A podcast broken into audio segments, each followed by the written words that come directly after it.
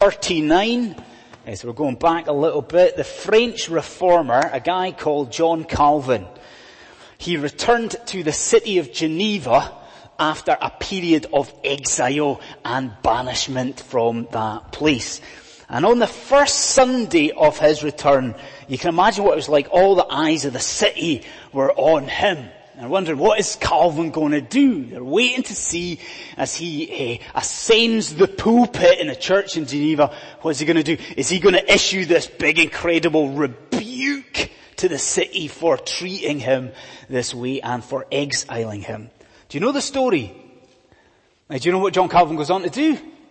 John Calvin just goes on to pick up where he had left off two and a half years previously. He preaches on the very next verse from, from where he had left off. I love that. I think that's absolutely wonderful. This congregation just picking up exactly where they had left off after quite a substantial break. That's Geneva. Well, in some ways, I guess that's what you and I are doing today, isn't it? I hope you see what I mean.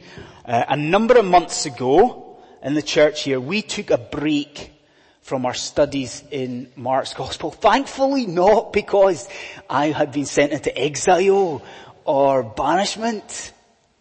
Uh, but, but because it was the summer months and because we were wanting to look at other portions of scripture. But do you see what it is that we're doing today from the reading? Do you see what we're doing? We are doing a John Calvin today. We are doing a Geneva because as a congregation we are picking up from exactly the point where we had left things a number of months ago. Okay? That's what we're doing. That's the plan just now. Suppose I should say this though, that it wasn't just some sort of random arbitrary point where we chose to break in Mark's gospel. It wasn't random. We didn't just, just decide, okay, we've had enough, let's take a break. What you probably know, you should know, I think, is that Mark's gospel splits neatly into almost two similar, similarly sized parts. Two parts, almost two halves, Mark's Gospel. The first half, the bit that we've already looked at, deals with what? Deals with the establishment of the power and the authority of Jesus of Nazareth. The second half the bit that we're going to look at now deals with, hmm, it deals much more overtly with Jesus' passion, with the, with the suffering of our Lord, with His suffering and death. Okay? And I think if, if you put your mind to it, you can actually see that distinction in Mark's gospel just in the way that Jesus travels in this book. What do I mean by that? Well, cast your mind back to the first eight chapters of Mark. How did, do you remember, how did Jesus travel? There was a lot of what seemed to be almost apparently impulsive journeying, wasn't there? Like he would, he would perform a miracle on one side of Galilee, then he would go to the other side of Galilee and perform another miracle. And then what would he do? He'd come back again And he'd maybe perform a miracle on Galilee itself. There was a lot of crisscrossing back and forth across the Sea of Galilee. Okay? I need you to understand that from this point here, that changes. From this point in Mark's gospel, Jesus clearly has a fixed destination in mind. And from these verses we're looking at this morning, from here on in, Jesus quite clearly has his eyes set on Jerusalem. So I suggest we get to the text. And so I would invite you to please, if you haven't already done so, if you would turn to Mark's Gospel, to Mark 8, uh, 31, and I have it open in front of you. As you're turning there, I'll say a second little thing in introduction. It's not just Mark's Gospel that splits into two.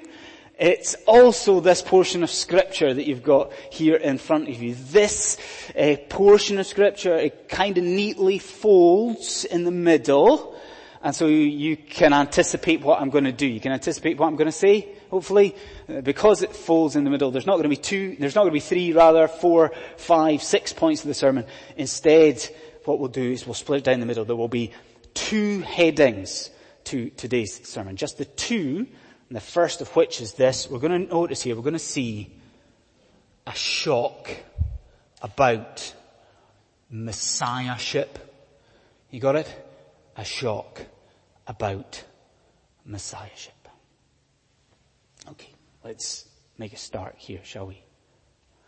Um, now, if we are going to understand what we're soon going to see be the bewilderment, the, the shock of the disciples at what Jesus has to say here, the first thing that you and I have got to do is we have got to remember what has just happened uh, in this book. That's why I got uh, Adrian to read the previous bit.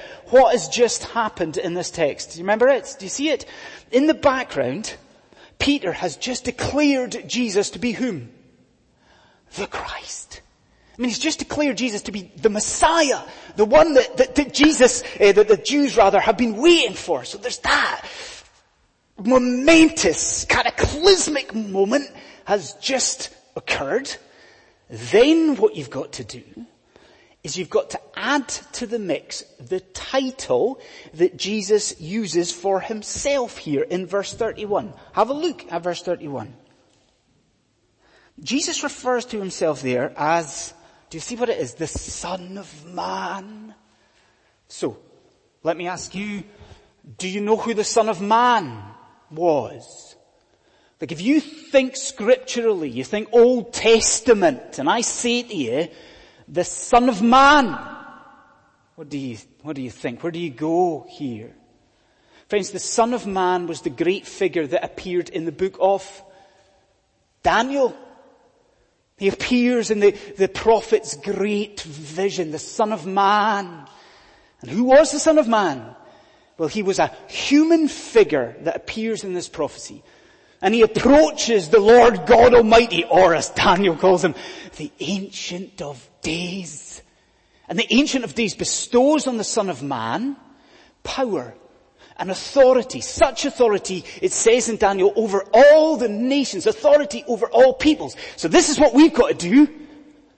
If you put those two things together, the Christ and the Son of Man, maybe maybe you begin to see why the disciples are so shocked here, do you?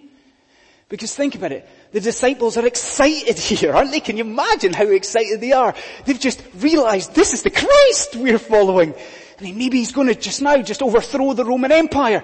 And what is he saying? He's the Son of Man. We're going to see great displays of glory. And what does Jesus say? Look at verse 31.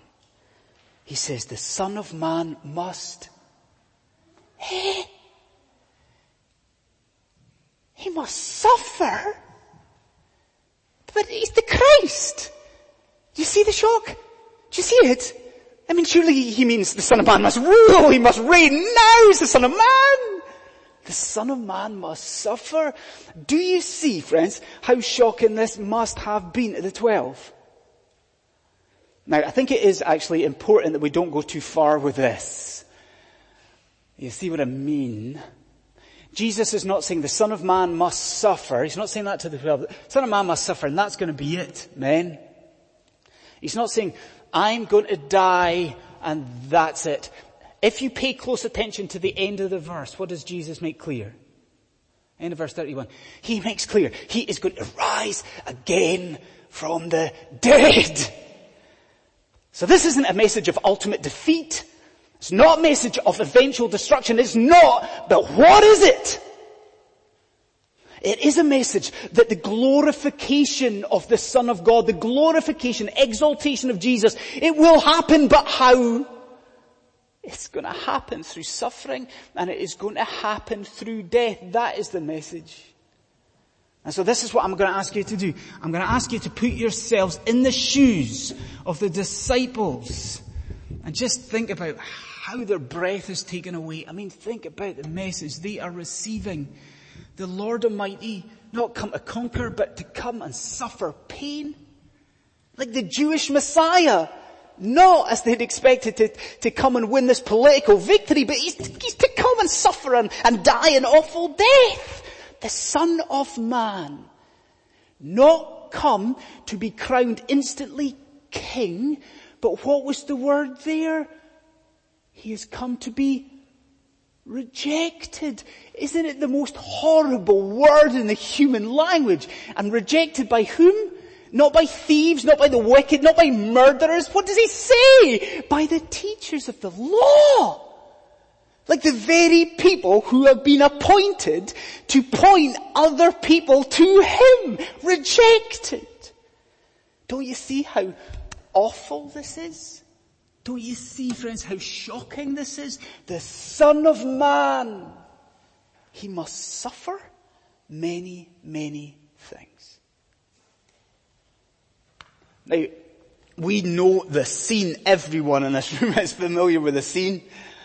Uh, we're in a shopping centre or we are walking along a high street with all the shops and up ahead of us, what do we see? But a child rebelling against its parents. You've seen that? A little kid, you know, on the shopping street, you know, they're not enjoying the shopping spree at all. And they're, they're, they're, they're rebelling, they're acting up, they're shouting and they're screaming. Now what does a parent do at that moment? If you're parents in here, you've been there a hundred times, I'm guessing. What does a parent do?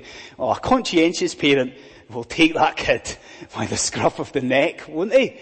Uh, and by their collar, and they'll drag them off to the side, maybe to an alcove in the high street, and they will give them a row. Won't they? You can see, they've probably seen, you walk past parents doing that. I'm very familiar with the scene, let me tell you. But the parent will drag them off to the side and will tear strips off the child. We've seen it, we've all seen it. Isn't it utterly amazing to see that sort of scene in Mark chapter 8? Because think about this. Jesus announces that his mission will involve suffering and Peter hates this so much. What does he do? Isn't it, isn't it amazing? I mean, who's Jesus? Jesus is the incarnate Son of Almighty God! And what does Peter do? It's like he takes him by the scruff of the neck. And he takes Jesus off to the side, doesn't he? Away from the other 11 disciples, takes him off to the side, and he begins to give Jesus a row. I mean, he begins to rebuke, isn't it? Aren't you staggered? Isn't that amazing? Now, as amazing as that is, it is nothing compared with Jesus' reaction to Peter here. Now you just listen to me and imagine what's going on here. Peter's taking him off to the side and Jesus looks at Peter and what does he say? He says, get behind me, Satan. Get behind me, Satan. Now that's incredible, isn't it? Like at this moment where it is just Jesus and the twelve disciples together, that Jesus is referencing Satan. So, let me ask you this. Do you see what's happening? Do you? That at this crucial juncture in Mark's gospel, this incredibly important moment where Jesus is at last unveiling something of the suffering that awaits for him. Who is it that has come to Jesus. Do you see the devil again has appeared? And, oh, not as before when he came to Jesus to tempt the Lord by himself. Don't you see that it's much more devious? Don't you see it's much more deceptive here that Satan has come and what has he done to tempt Jesus? He is using a human agent this time that he's using, he's using Peter, that he is using to tempt Jesus, someone that Jesus loves. And I, I guess you can almost hear what Peter's saying. Take him into the side and says, suffer? Lord, you don't have to suffer. You don't have to die. We just established you are the Christ. You're the Messiah. You're the Son of Man. You don't have to suffer. You do not have to die. Now friends, in here just now, if we are going to understand the importance of this interaction, there is this tiny little detail in the text that I want us to get, alright? Now, before we look at the little detail, we've got to get the scene right. So you're with me with the scene? Do you see what's happening? You've got Jesus and Peter, and they're off to one side, and there is this satanic temptation to try and get Jesus to avoid suffering and death, right? They're off to the side. Who else is in the scene? You've got the eleven disciples. And they are just a little way off, aren't they? Now here's the thing. You with me just now? Just before Jesus responds to this temptation, what does he do? Look at it, verse 33. Do you see what he does? Isn't it interesting? Just before he turns, at this climax all this temptation and Satan using Peter, what does Jesus do? He turns his head and he looks at the 11 disciples. Or the ESV has got it like this, but at this point of Jesus and Peter and Jesus just about to respond, the ESV says that seeing the disciples, turning, seeing the disciples, he then turns back. Now I'm, I'm asking you, what's that about? Like what on earth is that look to the other disciples about? Well, I think two things. I think probably most obviously, Jesus turns to the eleven disciples so that they will hear his rebuke of the evil one. You're with me there, right? But I think surely there is a second thing going on. Because isn't this true? That that look to the 11 disciples, it would have served as an incredible reminder to Jesus of what was at stake. Like, wouldn't Jesus have seen in the eyes of those, in the faces of those 11 men, the utter necessity of his suffering and death, that without his suffering and death, what was true? He turns and sees those 11 men, those 11 beloved men, that they will certainly die, but how? Without my suffering and death, they will die in their sin.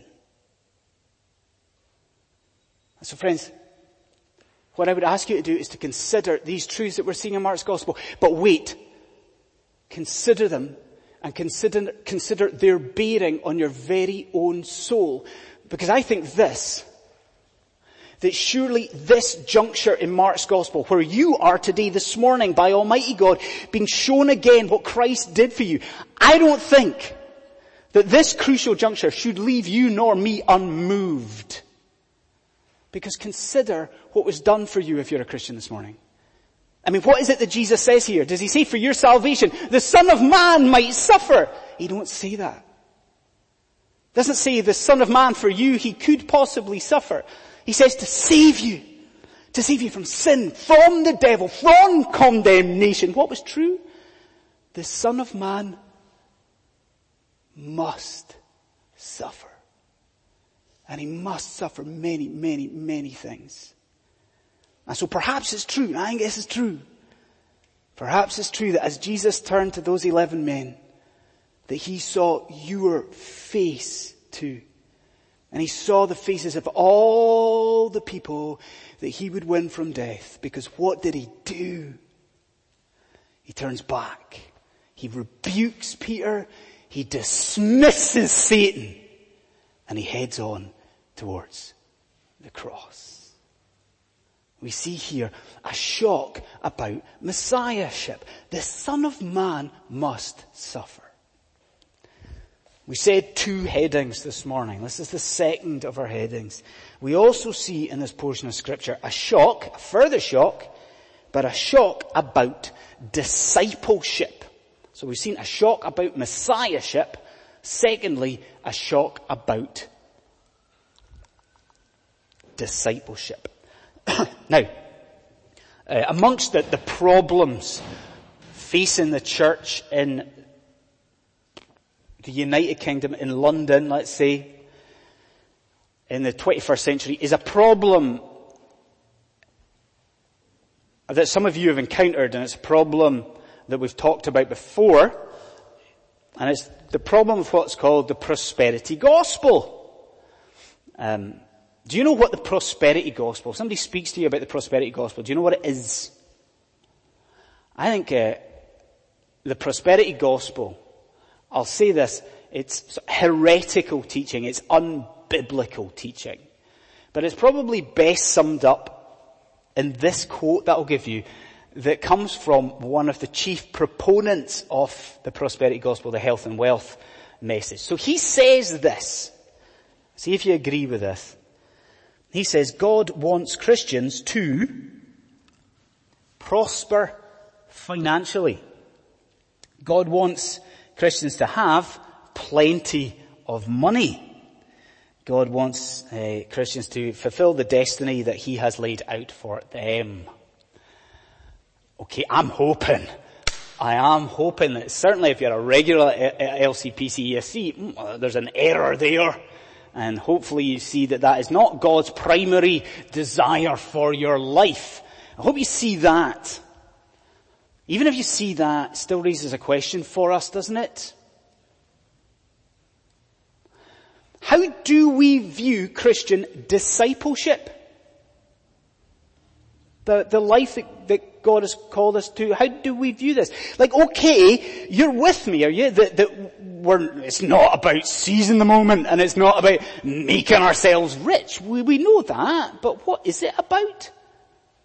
Like what does it mean actually to follow the Lord Jesus Christ?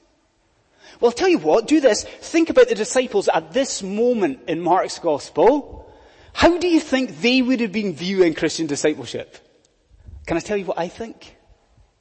I think that they'd be very, very excited about following Jesus. Do you not think so? Surely, like they've just toured Galilee and they've seen Jesus perform all these just miraculous feats. And then they've just discovered by the Holy Spirit that the one they've been following is the Christ, the one that they've been waiting for. So they're excited. And yes, okay, you know, he's just told them that he's gonna have to suffer. But you see maybe what they're thinking. He's gonna have to suffer. But, you know, there's nothing to say that we're gonna have to suffer because after all, he's the son of man. Like he's the Christ and, and surely he's gonna use all of his power to protect us. You see? Well, here's the deal. There is for these excited disciples just now a second almighty shock.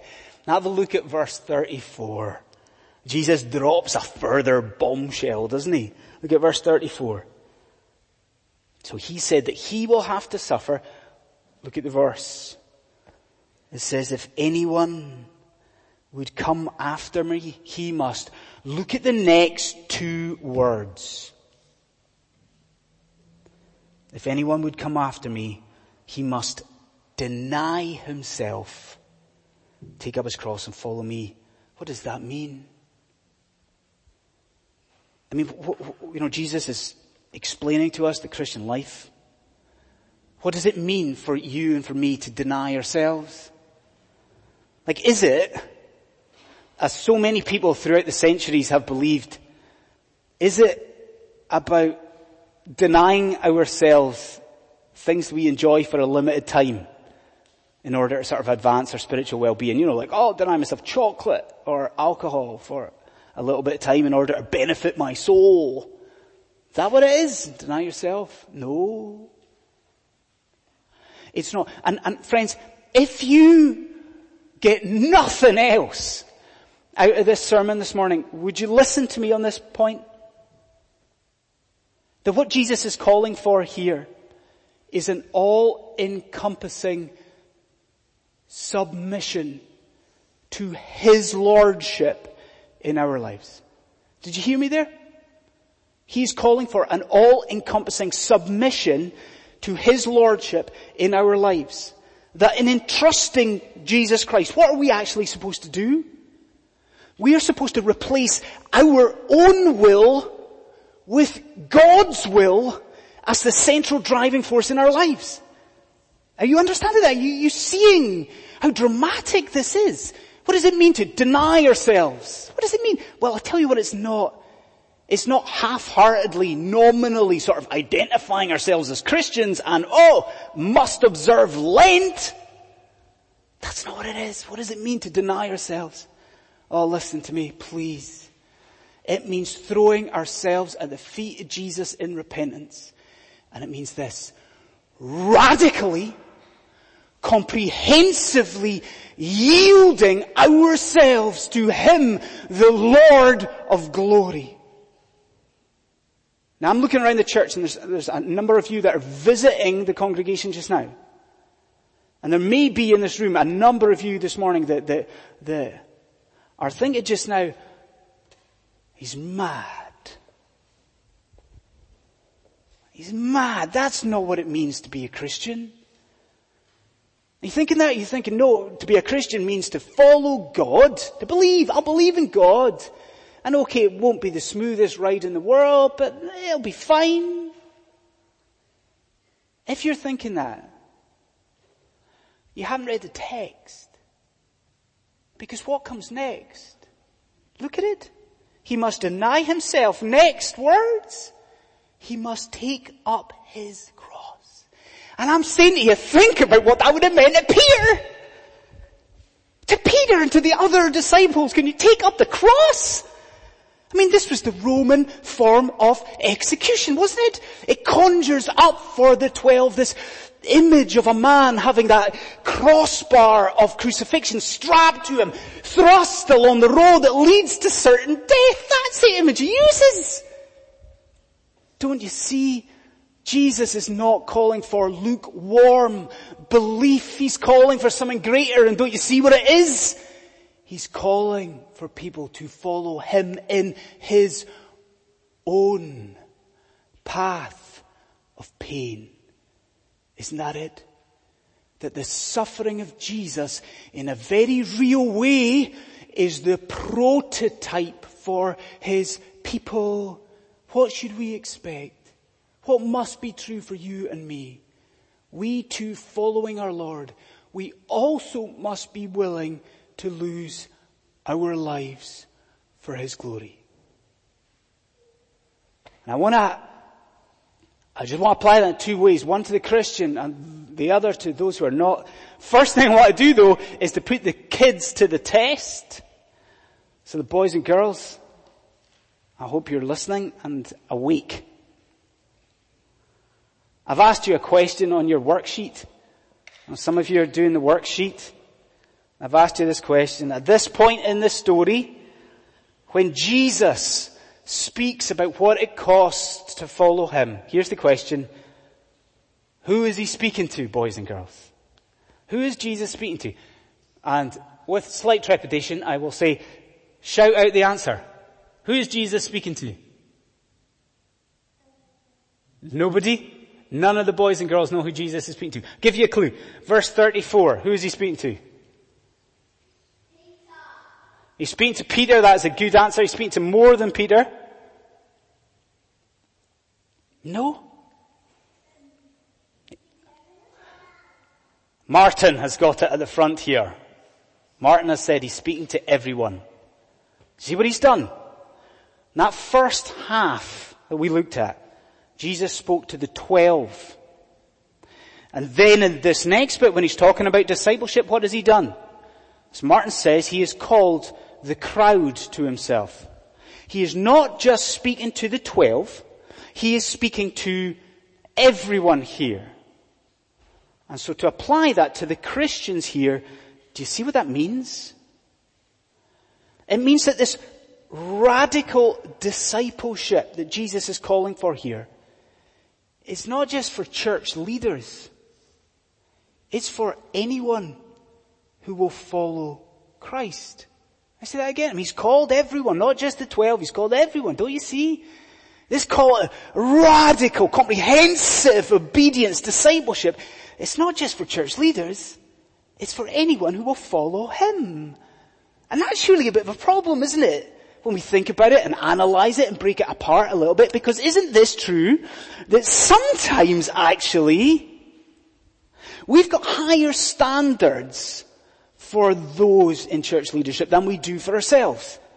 Do you agree with that? Do you see what I mean by that? We are much quicker, I think, to identify a spiritual deficiency in an elder,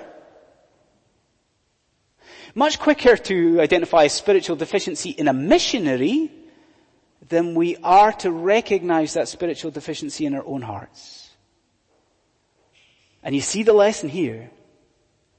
This call to deny yourself and take up your cross is for whom? It is for you. And it's for you and it is for me. We are all as Christians to be dying to self and pursuing God's will in every area of our lives. And then I'll close with a second application to the people in here who have not yet given their lives to the Lord Jesus Christ. If you're not born again, listen to this. I'll ask you to do one thing this morning. And it's simply this, to consider following the Lord Jesus Christ in the way, not in the way that you want, but in the way that He maps out in these verses. And you see what that means, don't you?